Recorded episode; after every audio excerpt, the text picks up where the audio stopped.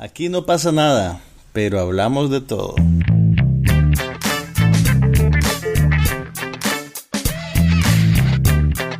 Un podcast sobre cine, TV, tecnología y todo lo demás.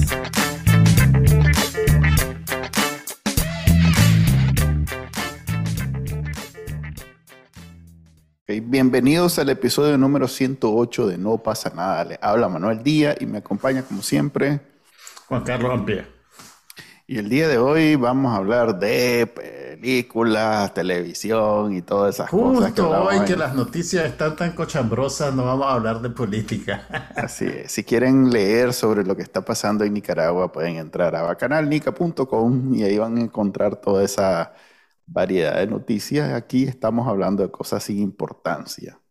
Em, de hecho, estamos todos los viernes, lo pueden ver en vivo este podcast, este programa si no le entienden que es un podcast, es básicamente un programa de radio que también ahora es un programa de video y que se transmite todos los, en vivo todos los viernes a las cinco y media y luego lo pueden descargar en sus aplicaciones de podcast y verlo en YouTube y en Twitter y donde quieran.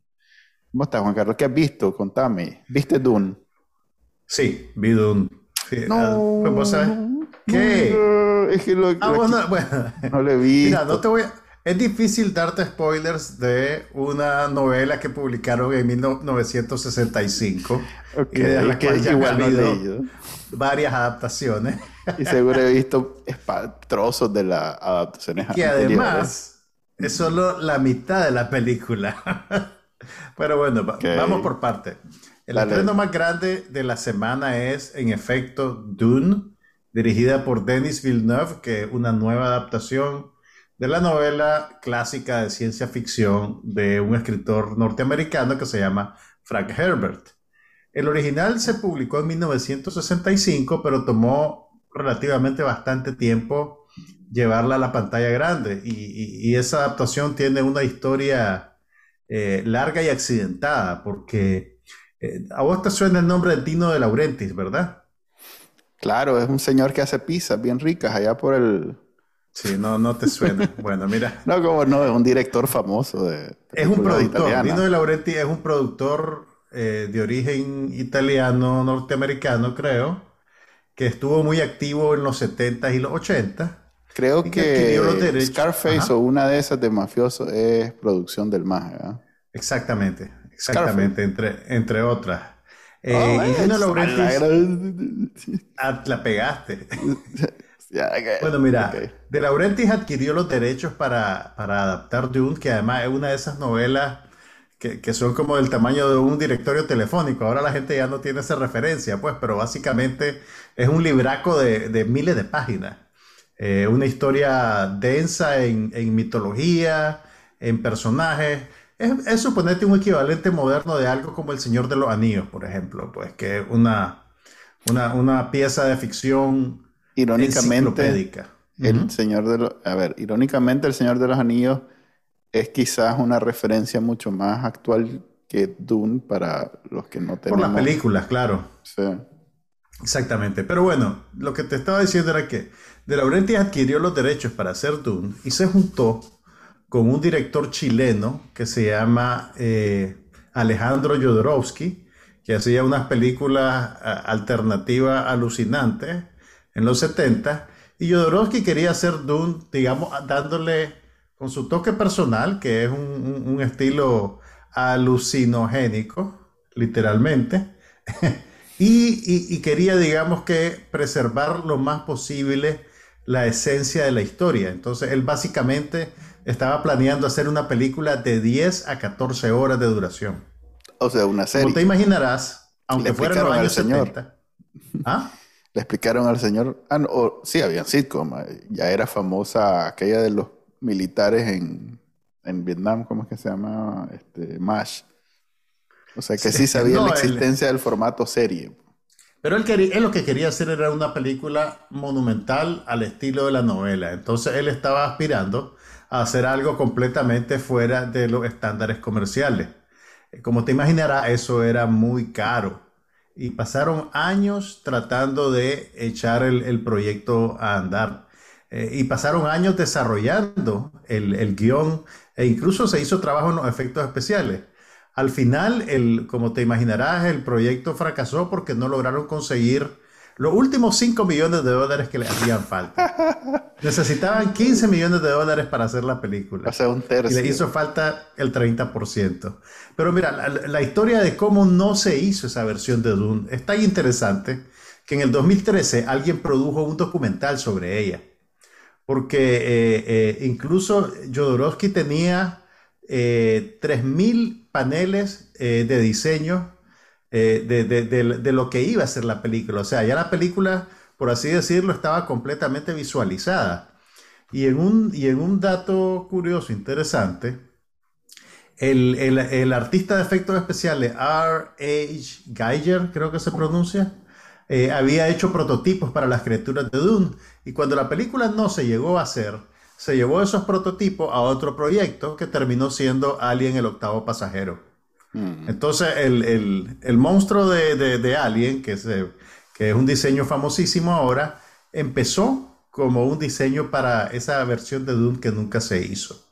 Eh, pero bueno, De Laurentiis sí quería hacer la película a cualquier costa y eventualmente hizo una versión de poco más de dos horas de duración dirigida por David Lynch. El David Lynch que ahora es uno de los directores eh, más importantes del cine norteamericano y que de la misma manera Jodorowsky tiene un, un estilo bien particular de, de, de, de hacer sus películas. Eh, sin embargo, para Lynch hacer Dune fue una experiencia agridulce porque tuvo muchas diferencias con De Laurenti en el proceso, que tuvo que hacer muchas concesiones hacia, hacia la visión comercial que tenía De Laurentiis y al final el proyecto pues fue insatisfactorio para todas las partes. No le fue bien en la taquilla. Eh, David Lynch amenazó con quitar su nombre de los créditos. Creo que al final no lo hizo. Y, es la fecha y todavía cuando da entrevista y le preguntan por Dune, dice que no quiere hablar de eso. Fue una experiencia traumática para él. Eh, pero bueno, después de eso creo que hubo una versión como miniserie en el Sci-Fi Channel que se estrenó en el año 2000. No sé, ¿esa la viste vos? No, no la viste tampoco. No, a ver, bueno, entonces... siempre me ha parecido como la versión aburrida de, de, de la cultura. En cierta forma me recuerda mucho, es como Star Trek, nada Ajá. más que con pirámide, no sé por qué. Pero ¿en qué, basa ese, ¿en qué basa esa percepción si nunca has visto nada de ella? No, sí he visto, sí he visto, te aseguro que he visto fragmentos, que he visto películas, eh, es más, he jugado Dune, o sea, eh, tengo referencia... Hay varios juegos de video, ¿no? Basados en sí. Doom. Eh, okay. Es más, cuando pienso en Doom estoy pensando en un nivel de juego. Pues. Eh, okay. Pero no, no tengo así una afiliación emocional. Emocional con, fuerte. No, no, O sea, igual con la, generalmente con el mundo del sci-fi yo no tengo una conexión muy, muy, emocional. Pues. Es más, cuando veo las películas estas de Star Trek y, bueno, bueno, no Star Trek, pero sí Star Wars, siempre como que me tengo que poner al día cuando la estoy viendo. Ah, pasó esto. Okay. Y eso que están tan, tan presentes, pues, en, en, en, todo, en todo, pues. Mira, de, de hecho, creo manera... que, que, lo mejor ah. que les ha, les ha, sucedido ha sido que Disney Plus las ha convertido en serie, porque en serie sí siento que, que, que... Sentís que funciona mejor. Siento que funciona mejor, porque, o sea, a ver, creo que la gracia es que son tan ricas en, en, no sé, en mitología. Mundo, sí, correcto, en todo eso, que hay un millón de detalles y, y se, se, siente hasta cierto punto forzado cuando en una hora y media o dos horas tratan de, de, meter la mayor cantidad de detalles posible. Que, es un poquito, o sea. que, que, te digo, es un poquito la experiencia de ver la versión de David Lynch, eh, okay. que, que, es súper condensada, pues realmente. Eh, pero bueno, para todos los fines prácticos, vos sos la audiencia ideal para esta adaptación que se está estrenando ahorita. Okay. Um, mira, la película. La película, por, porque es como una tabula rasa, básicamente. Está empezando de cero. No tenés ninguna preconcepción sobre cómo se deben ver las cosas, cómo deben ser los personajes. Uh -huh. Entonces podés aceptar lo que estás viendo como una versión definitiva. Y, y, y te digo, realmente bueno, también es fácil de ver porque la película está disponible también en HBO Max al mismo tiempo que está disponible en cines. Es el problema que he tenido yo, bien, bien primer mundista, mi problema, porque estoy pensando, ahí la tengo, la puedo ver, pero estoy pensando que la quiero ir a ver al cine.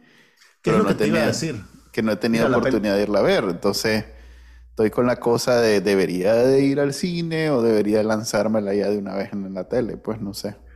Mira, eh, esa, esa para vos es una decisión muy personal.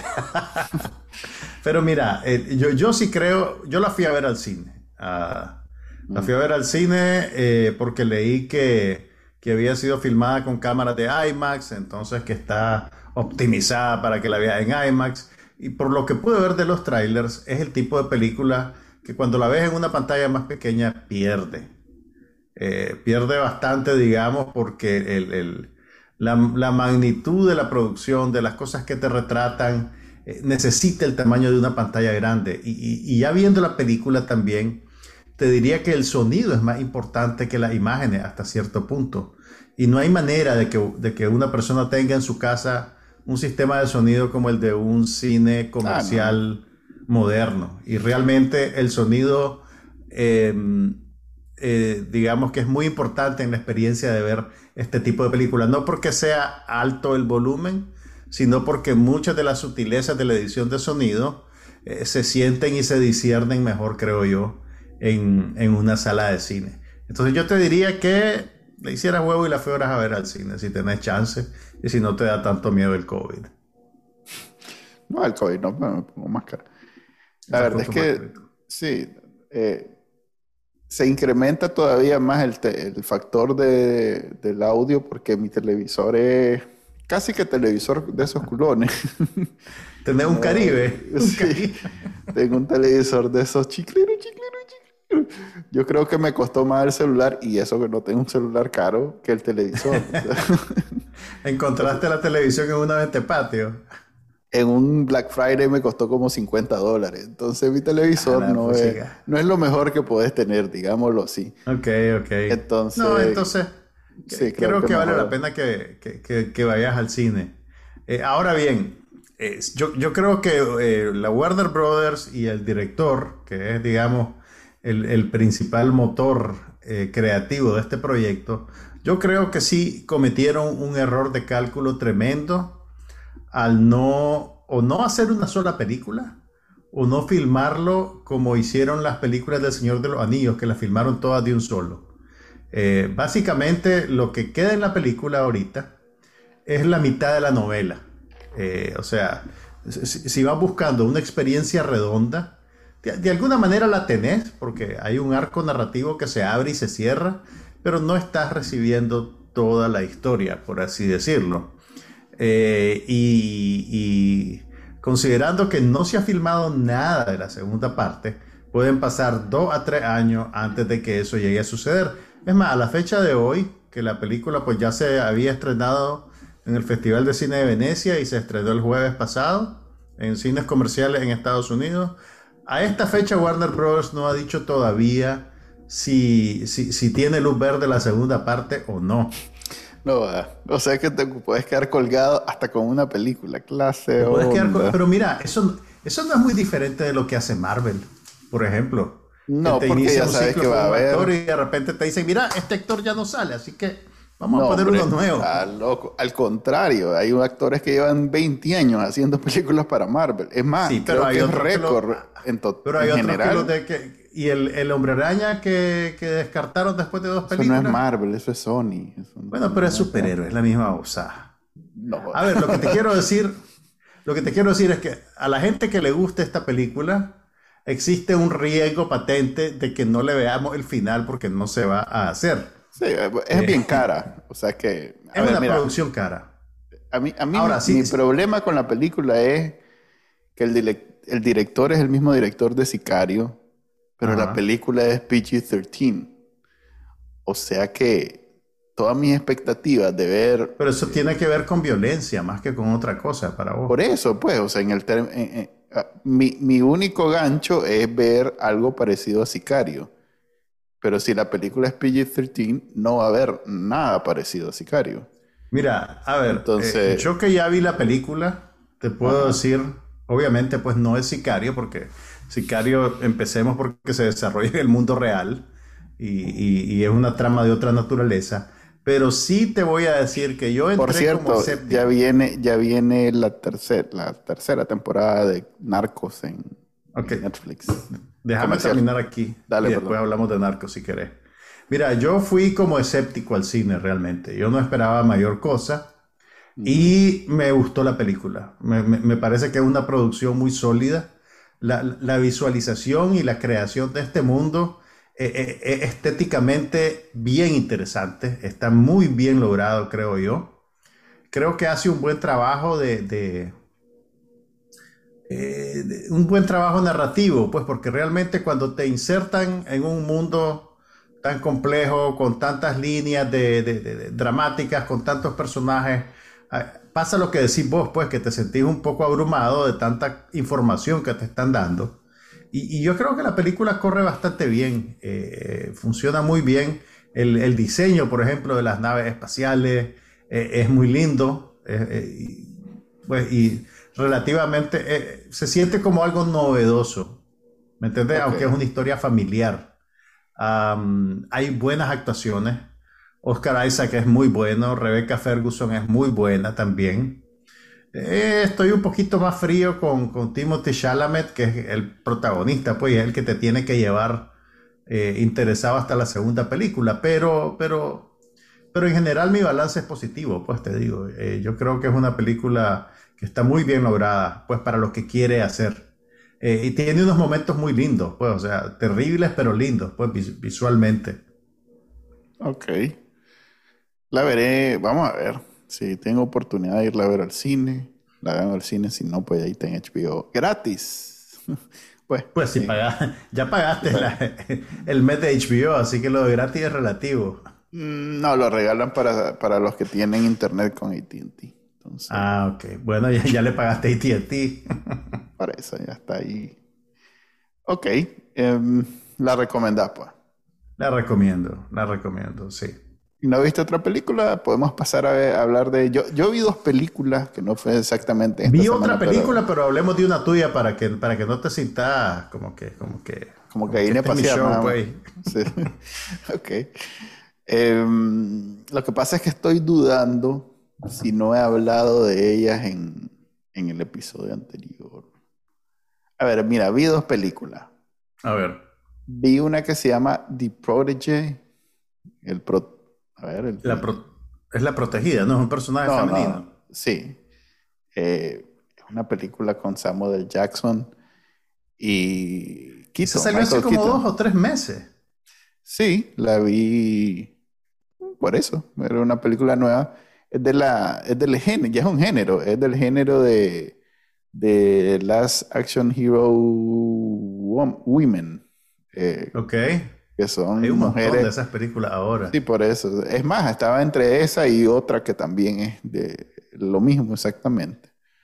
Y esta me pareció que tenía un poquito más de mm, calidad sin llegar a ser buena, porque en IMDb las dos estaban como en 5 o 6. lo cual, pues, puchica, hasta, no sé, creo que hasta, la, la, hasta CSI está como en 7, pues, entonces... Eh, mira, eh, es que vos crees mucho en esos agregadores y yo no, pues, pero, pero ajá, entonces la película... Pues te da una idea, si algo tiene dos, ya sabes a lo que vas, pues. Mm, digamos que 5 para arriba te puedes dar una, sorpresa buena o una mala. Cinco para abajo, ya sabes, pues no, no, te vas a sorprender. Eh, eh, es una película, a ver, como película de acción es sólida. Eh, Sam Jackson y Michael Keaton son dos actores que no andan con, no andan con, con ¿cómo se llama? Son muy buenos, han hecho películas de acción, es más. Creo que Michael Keaton desde Batman no lo hacía, no lo veía hacer algo así. ¿No viste la del fundador del McDonald's? Sí, sí, pero no hacía escenas de acción, pues en esta hace. Ah, sí, pero. No, yo no siento que él sea famoso por su atleticismo necesariamente. No, pero lo vende bien. O sea, a ver, mira, quizás lo más importante en, las películas de acción, que es mi gran problema cuando lo, cuando lo hacen con actrices, es no solo físicamente, como digamos The Rock, que, que vos lo ves y de alguna manera te sentís intimidado, pero además vender esa intimidación con la actuación. Entonces hay actores como por ejemplo, no sé, Robert De Niro, eh, hasta fíjate que, ¿cómo es que se llama? Este, Harrison. Em, Harrison Ford. No, hombre. No, Harrison Ford es alguien que no lo vende, pero bueno. Pero me, refería más bien a. Ay, fue puchica. A la. A ver, el de. No, olvidémoslo. Iba, iba, a inventar, iba a hacer una, conexión como, que se fue. Iba a hacer una conexión como de ocho saltos, pues, que este, que Pero mira, yo, yo, no creo que ese sea un problema de género necesariamente, pues. No, no, no digo que de la película. No, no, no, a ver, yo digo que hay actores que, que, se, que se atreven, se, se animan a hacer películas de acción y que no necesariamente logran vender eh, esa, esa personalidad imponente eh, por ejemplo, este, ¿cómo es que se llama? Eh, la sangre de Cristo, la sangre de Cristo, así se llama, la sangre de Cristo. Mel Gibson, es esa? Mel Gibson es alguien que ah. vende eso, pues, o sea, no sé cómo se ve físicamente, nunca lo he tenido enfrente. Puede ser un más pequeño. No, no, yo te, yo te, digo. Tom Hanks. Tom Hanks lo logra vender a pesar de ser un más chiquito, no necesariamente muy grande. Entonces, es, más alto, o sea. Tom Hanks. ah, perdón, perdón, perdón, perdón. Tom Cruise. Tom Cruise está. Okay, Tom Cruise. Tom Cruise, que es como el, el, actor de acción más grande que hay hoy en día. Es un maje chiquito que no necesariamente es muy corpulento, pero logra vender ese, esa imagen de imponerse, pues. Que generalmente lo, en las películas es un efecto de ahora sí la voy a hablar todo. Sí, pero mucho bajo. Una cosa creo yo, una cosa es presentar una imagen intimidante que estos majes lo consiguen por volumen, pues, o sea... por eso digo, es mucho más... Porque es una montaña de músculo, obviamente te intimida, pero también... Correcto. hay, en, el, en la coreografía de, de, la acción como género, necesitas otro tipo de cualidades, eh, dependiendo pues del personaje y de lo que esté haciendo. Y te pongo el ejemplo de Uma Thurman en las películas de Kill Bill. No es necesariamente alguien físicamente imponente, pero ella funciona en el personaje y en lo que hace y te convence. Por eso digo, hay actores que logran hacer ambas cosas. Hay actores como, por ejemplo, eh, este maje de... Bueno, que es alguien no que es tampoco ninguna montaña de músculos. Sí, pero logra vender eso en, un par de películas. No siempre es exitoso, debo decirlo. Pero así, este, por ejemplo, ¿sabes cuál? El de, el que hacía, ese es un buen ejemplo reciente, el que hacía en Sons of Anarchy, que luego se tiró a hacer esta película con, con Guy Ritchie, reciente. Ese es un maje que hace, que, logra eso a pesar de ser un chelito bajito, chiquito y no muy corpulento.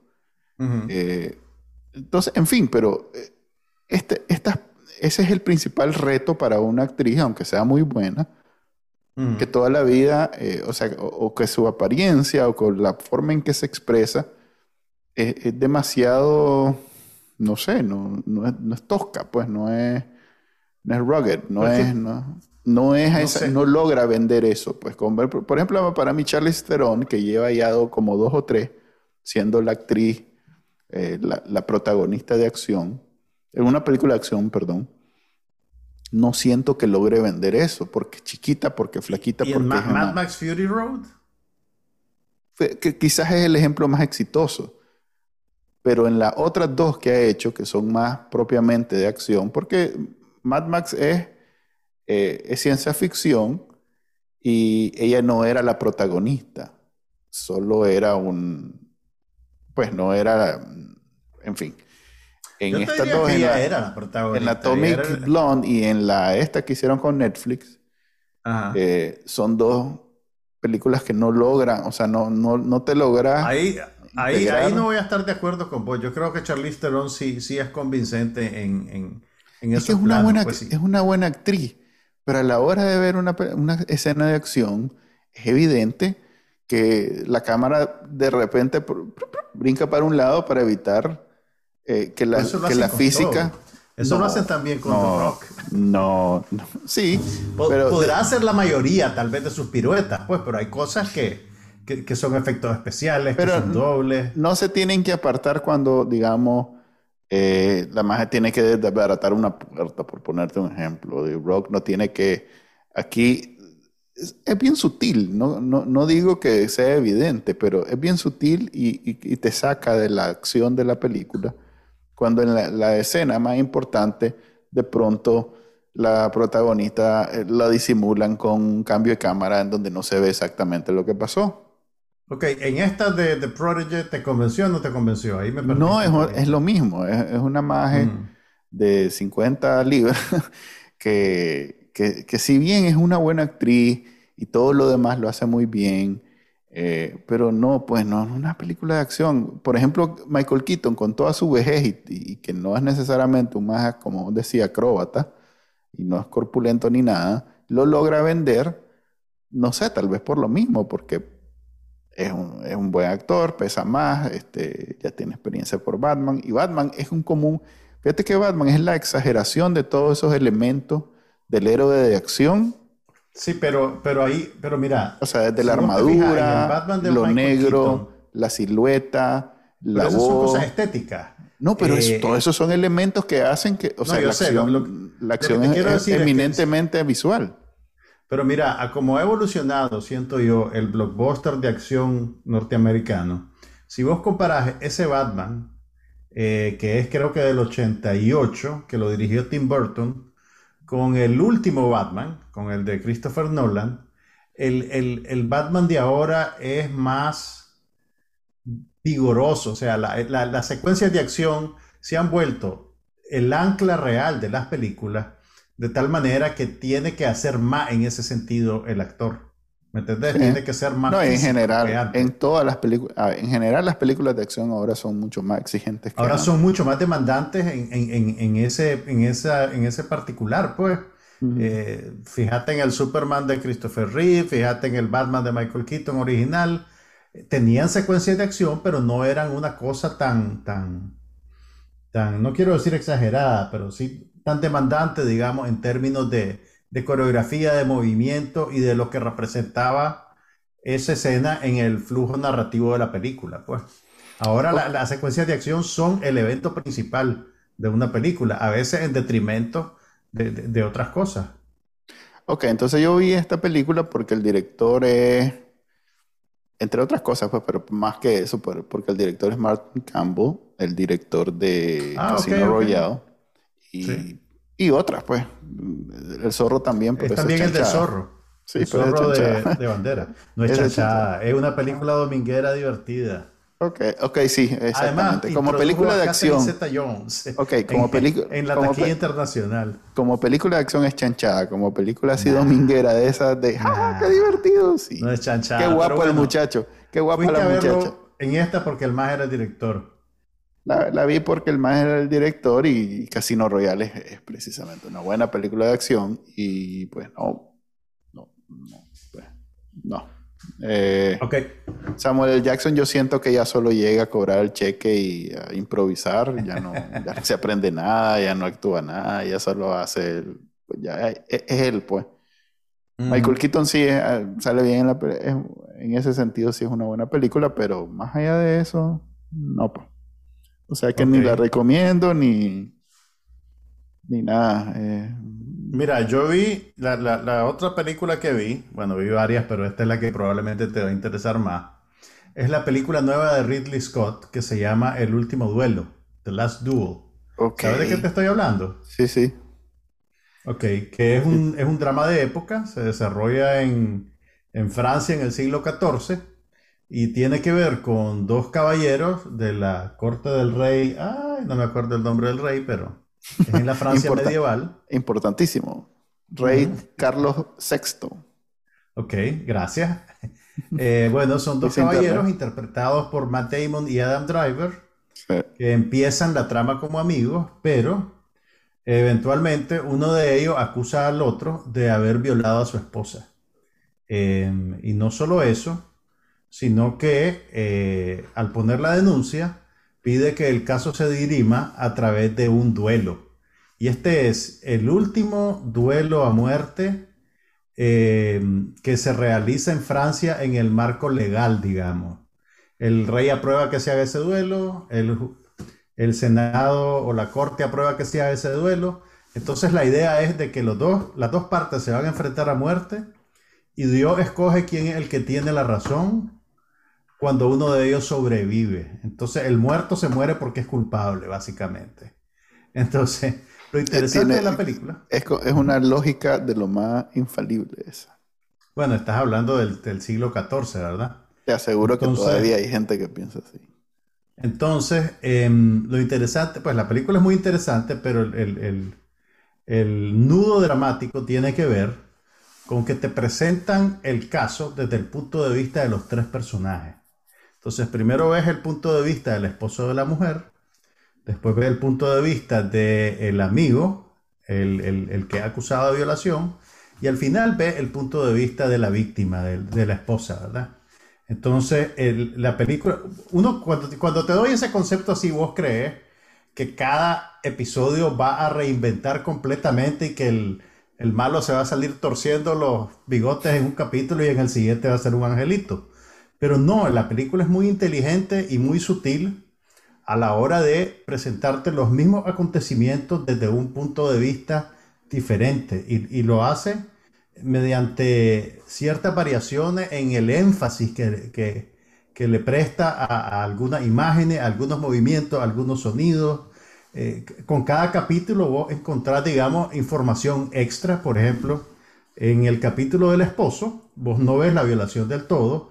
Ella solo le dice, pues tiene una escena con él en la que llora y le dice qué es lo que le pasó. Obviamente el esposo no está físicamente presente ahí, no pueden presentarte eso. En los dos capítulos subsiguientes ves el, evento que es realmente violento y desagradable y lo ves desde los dos puntos de vista distintos. Eh, de tal manera que cuando, cuando estás viendo el testimonio del el hechor, la víctima no te diría que está deshumanizada, pero, pero no hay tanto énfasis en su sufrimiento, digamos, a la hora de, retratarlo de una manera patente. En cambio, cuando ella es la que está ofreciendo su versión de los hechos, Em, incluso no, me gusta usar la palabra versión porque la misma película es bien clara en, en, qué, en, a quién le cree, digamos. Mira, en, la película es bien interesante no solo por sus virtudes, que las tiene, sino también por la discusión que se ha hecho alrededor de ella. Y es una película que ha sido eh, muy criticada por, simple, por simples percepciones que tienen que ver con, con el tema. Hay gente que dice que, es una película explotadora y amarillista porque presenta tres veces la vejación de una mujer. Entonces, obviamente, es alguien que solo leyó la sinopsis y que cree que sale tres veces la violación y, que en los tres casos es una cosa explotadora, pero realmente la manera en que la película está hecha, eh, en ningún momento vos estás pensando que están haciendo espectáculo de un crimen o de una tragedia. Eh, es una película muy interesante y, yo creo que pues, e, es una pena que ha, terminado en ese debate. Pues también en Estados Unidos no le ha ido muy bien porque hay, mucho público que no le concede a Matt Damon y a Ben Affleck la credibilidad como para interpretar a alguien del siglo XIV. Entonces se burlan del corte de pelo, se burlan del acento. Por cierto, la única cosa que yo te diría que pues, puede ser como un defecto de la película es que hay una ensalada de acentos entre todos los actores. Eh, por ejemplo, eh, Jodie Comer, que es la, la, la, protagonista de Killing Eve, ¿te acuerdas de la serie de Killing Eve? Sí, sí, sí, sí, quién es ella. Okay. Ella es británica y habla con su acento británico. Eh, Matt Damon y Ben Affleck y Adam Driver hablan con acentos que para mí son neutrales, pero tal vez un, un norteamericano le detecte el acento bostoniano a, a Ben Affleck y, y se burla de eso. Pero después la película, por ejemplo, tiene una escena en la que aparece la esposa del duque Pierre, que es el personaje de Ben Affleck, y la mujer tiene como dos líneas nada más, pero las dice en inglés afrancesado, o sea, casi tipo Pepe Le Pew. Entonces, entonces ese tipo de cosas, pues hay, si, si no tenés complicidad con la película, te pueden molestar. Pero yo creo que para nosotros los hispanoparlantes, eh, eso pasa de noche Y además, pues que, si, si, quisiéramos ser eh, super chaolines con eso, la película todo debería de hablar francés, ¿verdad? Pero eso no va a pasar tampoco. Eh, entonces, ahora, eh, por ejemplo, ¿vos te acordás que Ridley Scott también fue el director de, de Gladiador? ¿Verdad? Sí, no. Que es otra pieza de época que tal vez tiene más énfasis en acción que esta. pero tiene, esta película tiene el mismo interés en crearte eh, una realidad, eh, por así decirlo, convincente del pasado, ¿me entendés? No es un pasado idealizado, es un pasado que vos te sentís que, que, está bien, que te abrieron una ventana, digamos, a, esa época.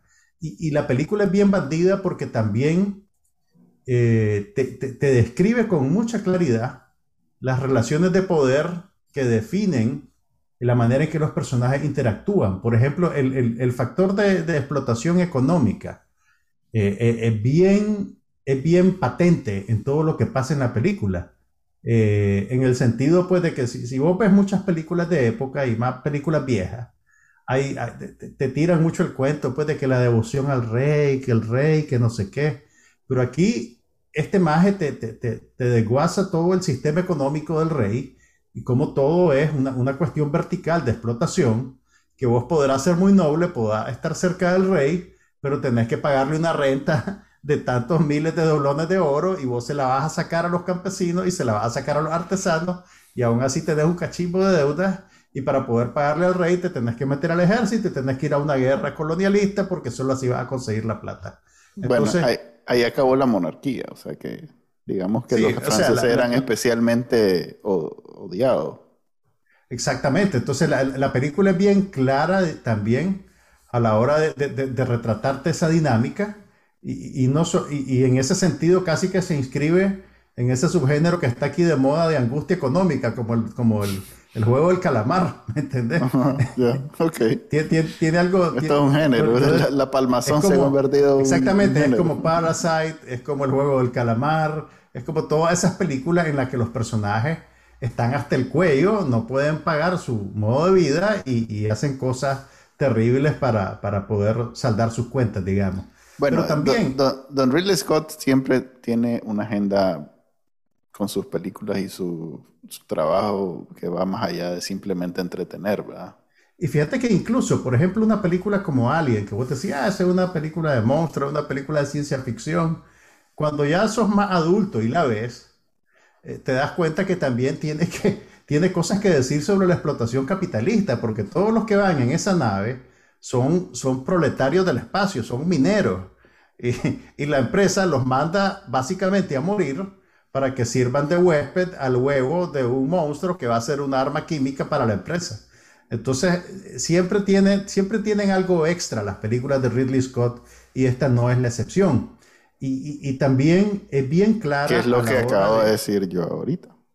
Sí, no, yo sé, te lo dije como un ejemplo, pues. no, para quitarte el mérito. Ok. el mérito de tu, pensamiento preclaro. ok. Que es que ahí en, agenda, en cómo es en acta que fui yo. en acta que Manuel tiene momentos de lucidez. sí, que va más allá de, no me gustó. Pero mira, la, a ver, a mí me da lástima que la película sea como, como la víctima de un debate eh, sobre si explotan el, crimen sexual en detrimento de la mujer o no, porque realmente la película tiene una agenda feminista. Eh, y, no es una agenda feminista simplificada. Es bien interesante a la hora de que te retrata cómo el sistema está construido para que la mujer pierda su agencia personal y quede completamente plegada al marido y sea vista incluso como, como una especie de bien material, al extremo que la violación del personaje es un crimen no porque se, porque se haya victimizado a un ser humano que es mujer, sino porque la mujer es propiedad del marido. Entonces la víctima es el marido, porque le dañaron, entre comillas, algo que es de su propiedad. Eh, entonces, lo que te quiero decir es que la película eh, te retrata la monstruosidad de un esquema así, eh, válido, vigente todavía en varios países del Medio Exactamente, que, que y son cosas que de alguna manera son permanecen vigentes. De otras maneras, tal vez no es una ley que dice eso, pero sí las conductas sociales básicamente se basan en, en una relación de poder dentro de esos parámetros. Entonces, yo creo que la película es consistente a la hora de presentarte ese esquema social sin quitarle a los personajes su indignación y sin que parezcan una proyección contemporánea. No sé, no sé si, me, si, me, si me hago entender. O sea, no te rompe la burbuja de la época. Vos no sentís que de repente eh, eh, apareció una feminista del siglo XXI en medio de la película. Pues siempre es bastante coherente pero no le quita la posibilidad de, indignación y de dolor y, de sufrimiento. Pues. E, es una película bien interesante. Y además, por ser Ridley Scott, no creo que alguien se vaya por la discusión esa tonta de es que el acento no parece, el otro acento pareciera. No, no, no, pero, pero, pero o sea, si vos haces tiene un, público, tiene una audiencia, tiene una audiencia cautiva así como yo que, la va a ver porque es el sí, No, porque a la película no le ha ido bien en la taquilla. Eh, particularmente en Estados Unidos. Creo que tiene más que ver. En redes sociales, si vos haces un scan en redes sociales, ve ese tipo de comentarios, pues, ¿me entendés? Gente pues, que, la, que la creo que tiene más que ver en términos de taquilla con que está compitiendo con 007, con Dune, con Shang-Chi, con varias películas que como que rompieron por fin el, la racha de no poder ir al cine. Sí, correcto. Sí, pero, pero, pero, pero, pues, o sea, lo que te digo es que es, hay discusión en redes sociales que va en esa línea, ¿me entendés? Ya, ya. Eh, entonces, yo creo pues que, es una lástima, porque realmente es una película muy buena. Eh, e entre, incluso funciona como una pieza de suspenso, pues el, Entre Dune y esta, ¿cuál recomiendas más? Ah, yo te recomendaría esta. Sí, fíjate que... O sea, como, como película integral, esta es una película más interesante. Dune es un evento, digamos, entre comillas. Y, es un evento taquillero, pero esta es una mejor película, creo yo, en general. Ya me dieron ganas de ir a ver las dos. Quien tuviera el tiempo, ah, te imaginas con Nicaragua que podíamos ir. Y... ¿Qué te puedo decir? Con 100 pesos y salía. No, y te digo, y el final del. a ver, la, la película es bien bandida Ah, bueno, un, detalle interesante. Eh, es la reunión como guionista de Ben Affleck y Matt Damon ah, veintipico de años después de que se ganaron el Oscar como guionistas por Matt Goodwill Hunting. Pero además de eso, eh, no sé en qué momento del proceso creativo, pero también hay una guionista y directora de cine que se llama Nicole Holofcener, que también tiene crédito en esta película. Me imagino que la integraron para asegurarse de que hubiera un punto de vista femenino, eh, de tal manera que la película pues no estuviera completamente gobernada por el punto de vista masculino. Y es difícil decirte qué hizo ella, qué hicieron ellos, obviamente, eh, pero, pero yo creo que es un asterisco interesante y, creo que es un punto a favor de la película. Ok. Em, televisión, nos queda poco minuto. ¿Televisión viste ah. algo? Sí, estoy viendo una miniserie de Netflix que se llama Made. En español parece que la ah, está distribuyendo como cosas por limpiar. Ajá, fíjate que la vi en IMDb y vi el, el, trailer y me llamó la atención y dije, ah, la voy a terminar a huevado. demasiado. sí, vas a terminar a huevado. sí, demasiado. no, lo he terminado, llevo como ¿Cuánto llevo? Llevo como siete capítulos de diez capítulos. Y como te digo, como te dije, pues sobre el último duelo, esta también se inscribe en la escuela de la angustia económica. En la palmazón de ya. La palmazón es terrible.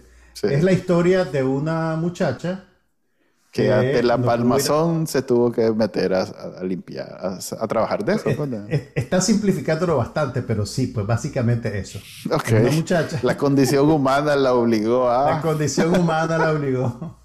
Que deja a su marido porque el marido es maltratador, se vuelve madre soltera. Y le da cáncer y, después le da sida. A limpiar casas para ganarse la vida.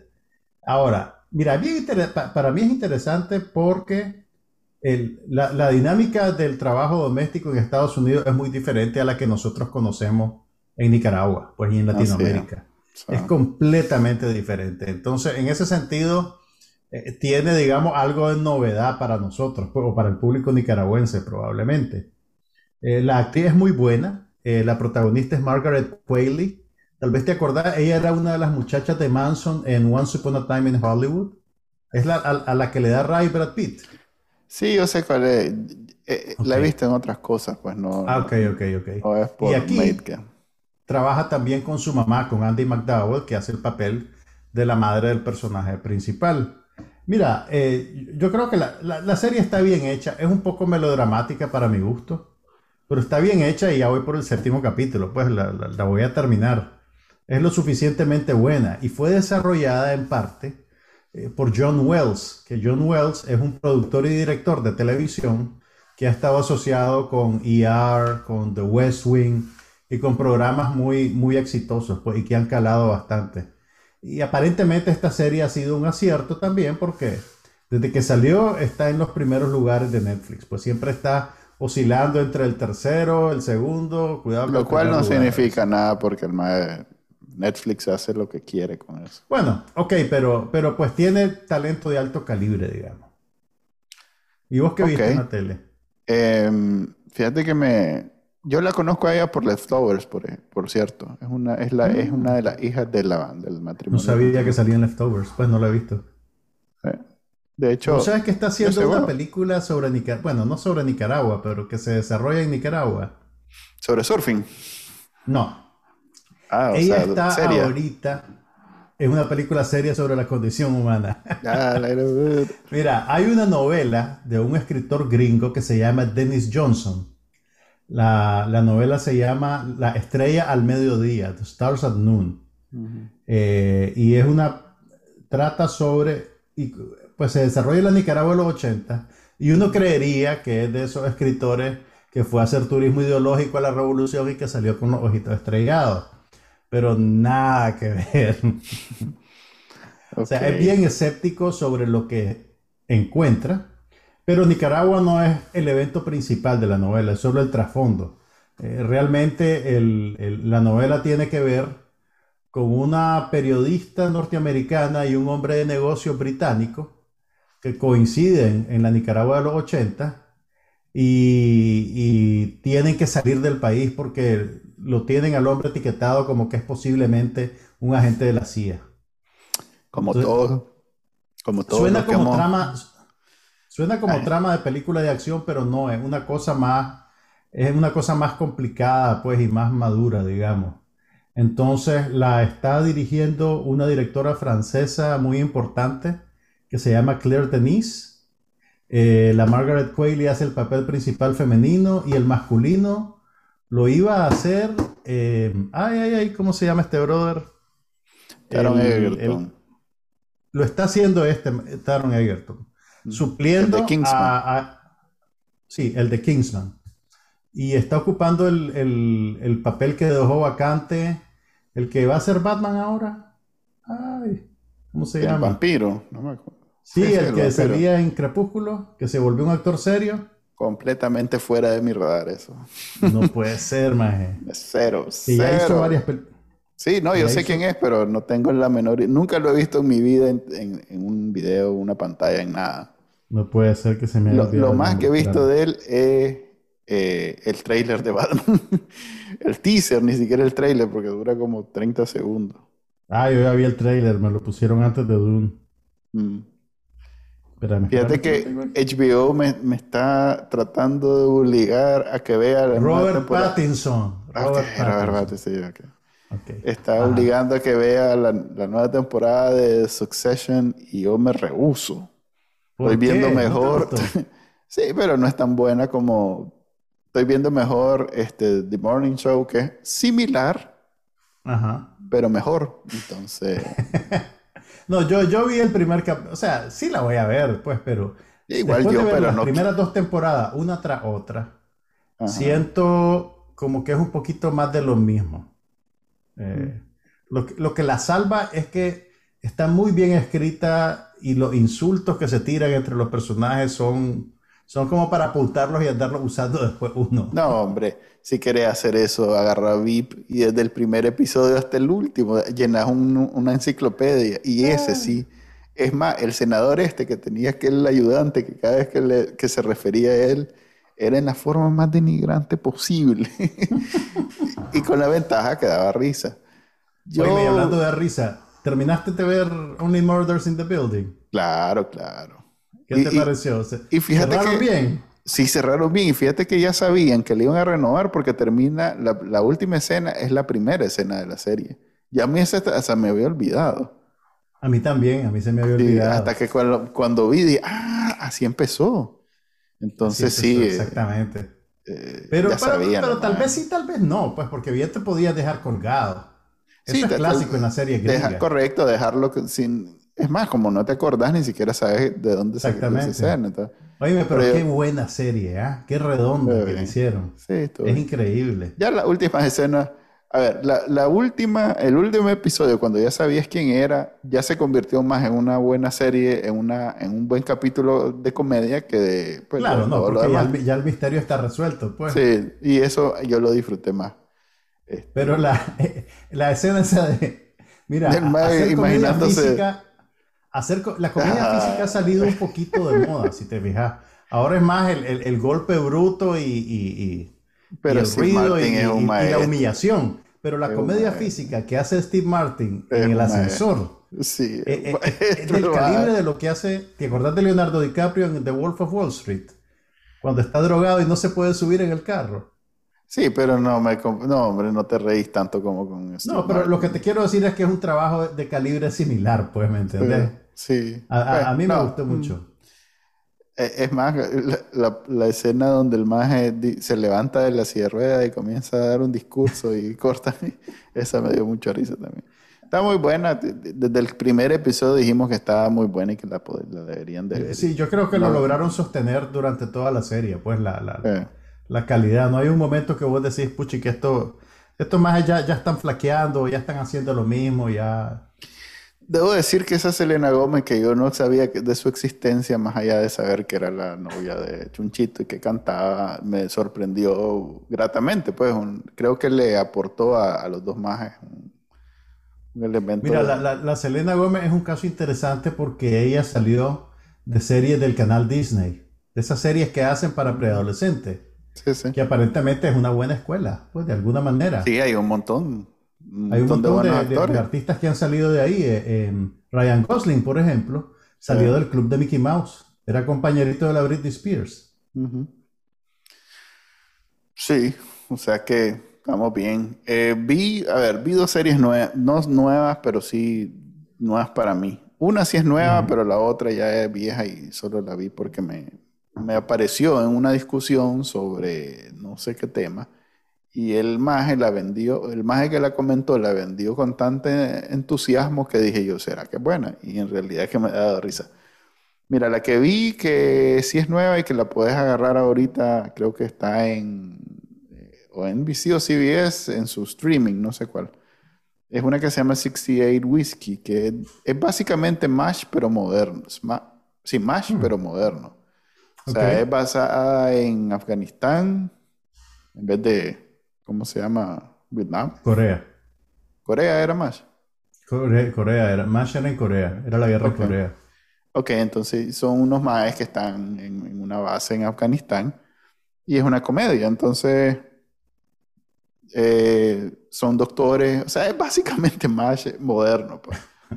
Eh, y lo más bien haciendo cosas. ¿Quiénes son los actores? ¿Quién la produce? de moralidad, pues, digamos, flexible, no, ¿cómo se llama? No flexible, sino eh, fluida, de una moralidad, fluida. Eh, y, y, sí te reís en algunas cosas, pero tienen la particularidad que no es para Network, a pesar de ser, creo que de CBS, ya te digo de quién es. Es de Paramount, eso es CBS, ¿no? Sí, mm, Peacock es NBC. Sí. sí, CBS. Entonces es CBS, pero es streaming, entonces hay vulgaridades, hay sus escenas así que no son tan, tan eh, inocuas. Eh, entonces tiene potencial de ser una comedia un poquito más adulta, pero no me enganchó para nada los actores. A ver, los personajes tienen como, o sea, esa serie donde a huevo quieren que desde el primer episodio te hagas fan del maje, pues este es el búfalo, este no es, este es un secundario y eso.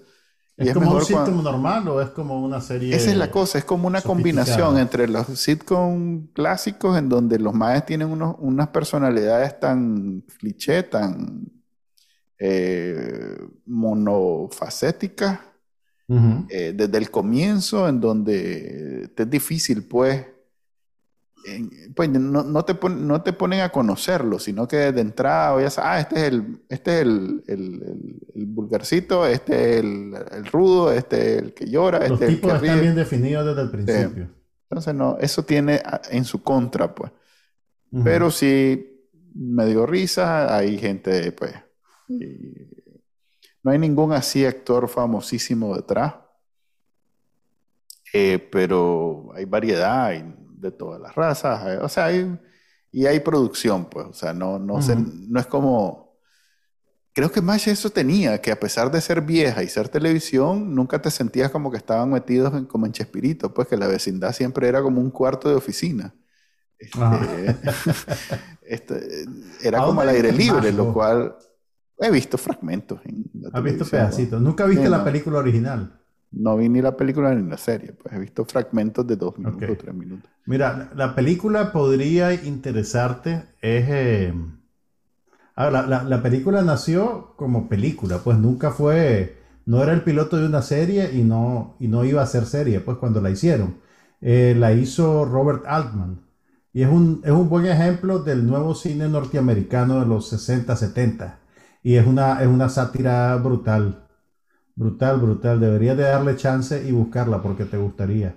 Ok, eh, los, escritores son gente que tiene, eh, tiene currículum. Pues eh, Robert Benaviv, ¿te acuerdas aquella serie de HBO de, de Jack Black con, ¿cómo es que se llama este maje que hizo?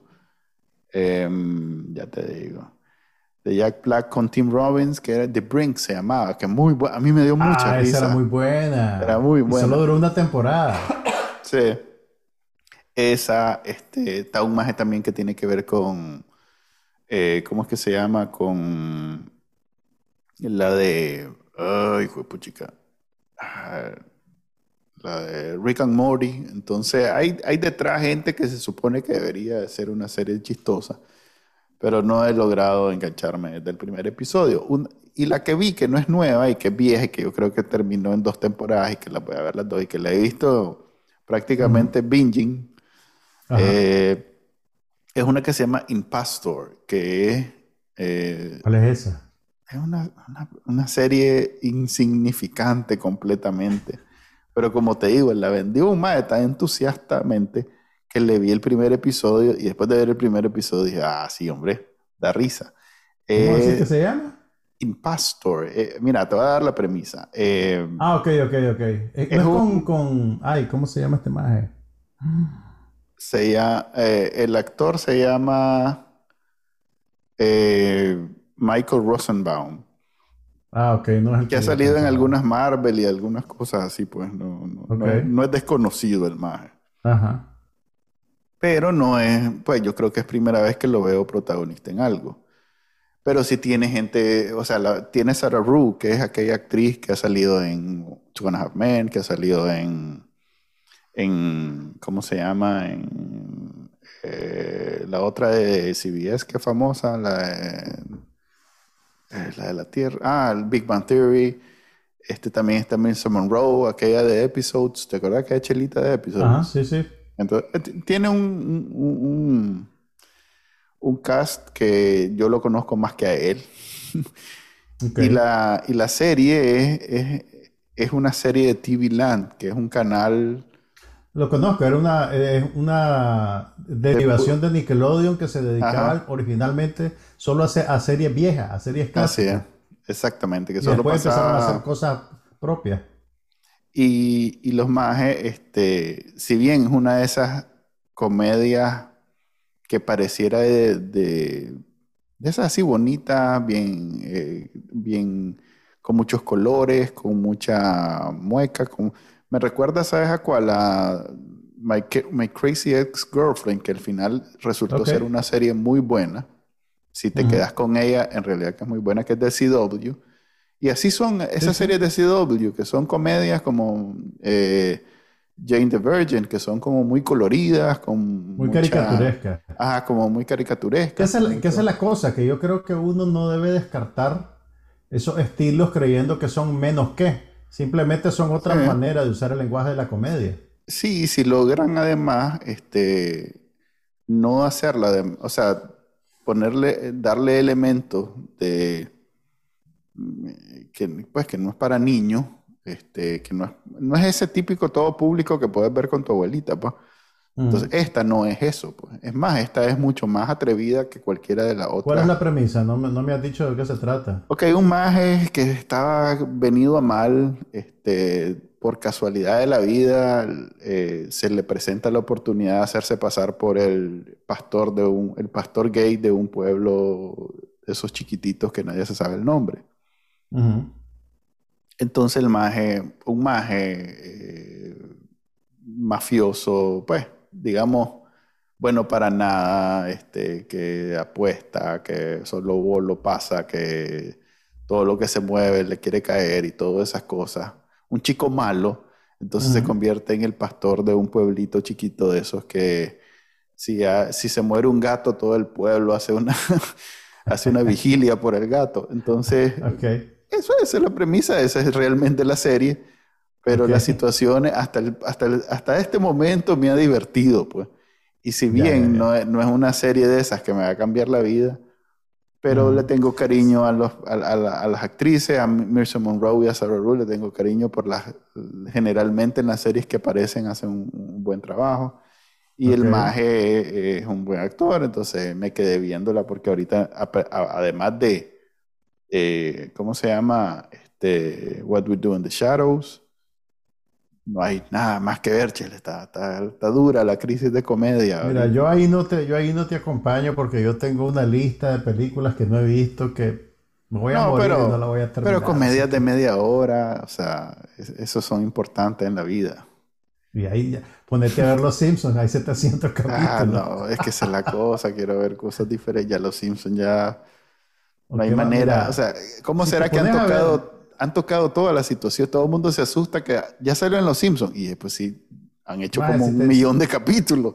Ya todas las situaciones. yo creo que tu vida va a cambiar el día que dejes de ser alérgico a la tecnología del pasado. Mira, hay cientos de capítulos de el show de Dick Van Dyke, el show de Mary Tyler Moore, eh, Twin Peaks, o sea, hay Y en ese bonito sentimiento terminamos el, el, episodio. No tenés que sufrir, mae. Hay tantas cosas buenas que ver. Pero bueno, mira, a propósito de eso, esta semana hubo un momento en que se puso de moda en Twitter que los críticos y los comentaristas y, los hijos de vecinos y cualquier persona compartían su lista de las mejores series del siglo XXI. Las 10 ah, mejores series. Pauni nos mandó eso para que lo, lo tocáramos. Entonces, el, te, dejo de la tarea. Yo, yo, hice mi listita, hacemos tu listita de tus 10 mejores ah, no puedo del No puedo. Y la platicamos la próxima semana. No puedo eso. Primero que. ¿Por qué? La mitad ya se me olvidaron. O sea que tendrías que más bien pasar investigando cuáles son. Y no, hombre, no. Además que, es difícil es difícil comparar una con otra. Pues, o sea, por ejemplo, The Wire. en realidad son las que te gustaron, no son las mejores. Porque nadie ve todo realmente. Es que, por ejemplo, fíjate que Episodes, que es una serie que me encantó al comienzo, la comencé a ver hace como un año y no llegué al final, pues, por ejemplo. Eh, entonces esa no va en la lista. Pero New Girl, que es una serie que me gustó, no voy a decir que me encantó, me gustó, la volví a ver por segunda vez y, la disfruté la segunda vez. O sea que... la viste dos veces. Y así no es el show de Dick Van Dyke. No. ok, en eso quedamos, pues. Este, Lo siento, Pauni, traté de hacerlo, pero ya ves que me doy contra una pared aquí a veces. Dale, pues. ¿Y ahí, cómo es esto? Terminamos a la. Bueno, despidámonos porque ya vamos tarde a la, presentación del, del podcast, más bien. Nos vemos. Mi nombre es Manuel Díaz. Hasta, el próximo. Aquí no pasa nada, pero hablamos de todo.